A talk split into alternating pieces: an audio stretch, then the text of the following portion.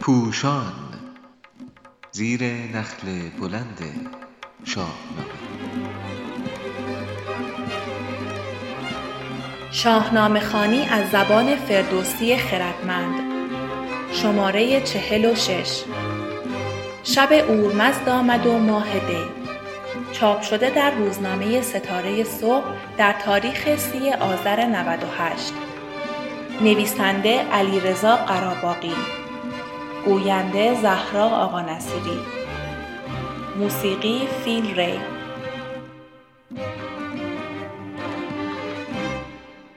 فرارسیدن شب اورمزد و ماه دی اشاره زیبای فردوسی خردمند به شبی است که فردای آن اول دی خواهد بود.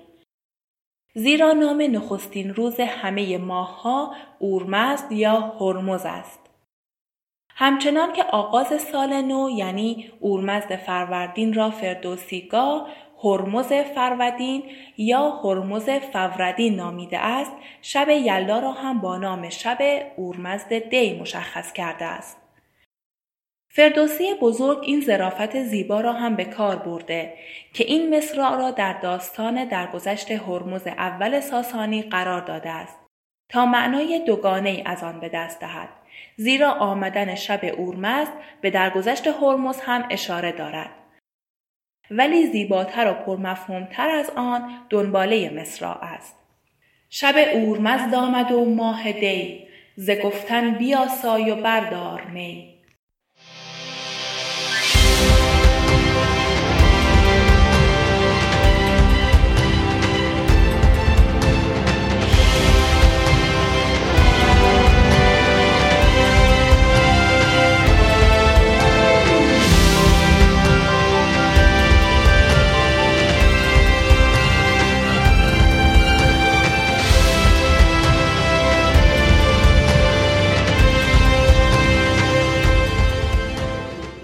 چیزی در فرهنگ ایرانی نهفته است که در چیرگی کامل سیاهی در درازترین شب سال شادمان است.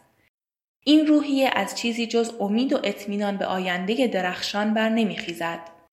ایرانی در سختترین شرایط امیدوار است و دل خود را شاد نگه میدارد. زیرا می‌داند که به گفته سیندخت این شب آبستن است. و از آغاز دی خورشید ایران دوباره به دنیا می آید و نور هر روز بیشتر نیرو خواهد گرفت.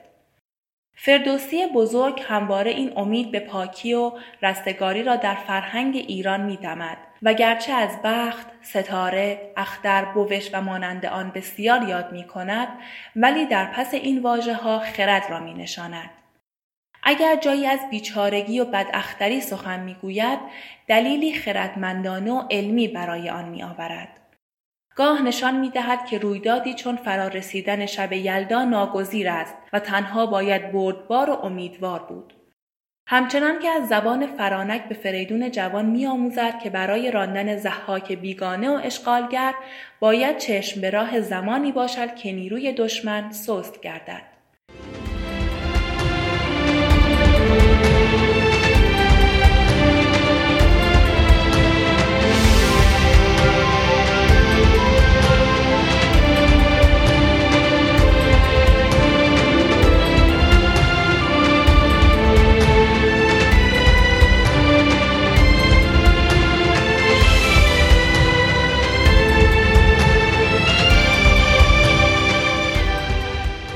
گاه نشان می دهد که پیروزی در کوتاه مدت به دست نمی آید و شکست شرافتمندانه می تواند پیروزی آینده را به ارمغان آورد.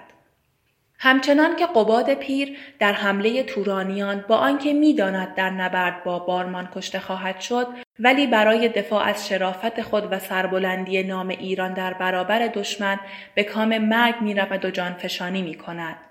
نوزر در آن هنگام به جای حضور در قلب سپاه در سراپرده خود نشسته و گریان است.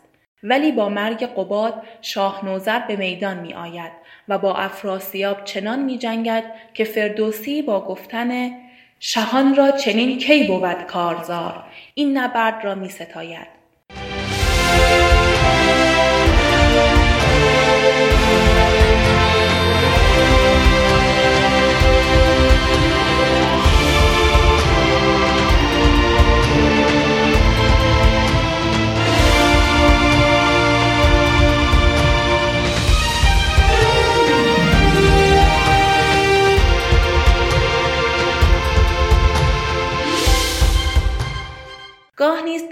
توس نشان می دهد که برانگیختن دشمن قوی پنجه خردمندانه نیست و نباید به قول ناصر خسرو به دست خود اختر خیش را بد کرد و از فلک چشم نیک اختری داشت. در همان داستان هرمز ساسانی از زبان او این اندرز را می‌گوید هر آن کس که با آب دریا نبرد بجوید نباشد خردمند مرد آب دریا نشانه بیکرانگی و پرشماری نیروهای دشمن است همچنان که در نبرد پشنگ نیز با سنجش نیروهای نوزر و افراسیاب شکست ناگزیر ایرانیان را با این بیت به خواننده یادآور می شود. نبود شاه را روزگار نبرد به بیچارگی جنگ بایست کرد ابا لشکر نوزر افراسیاب چو دریای جوشان بود و جوی آب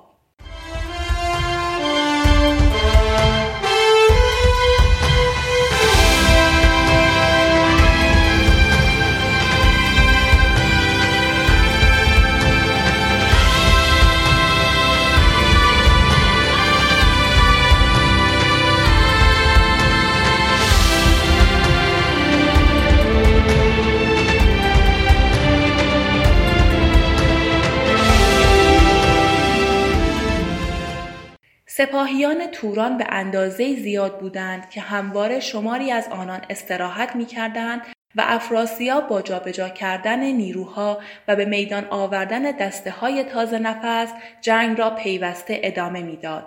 تا جایی که ایرانیان حتی فرصت برداشتن کشتگان خود از روی زمین و دفت کردن آنان را هم نداشتند.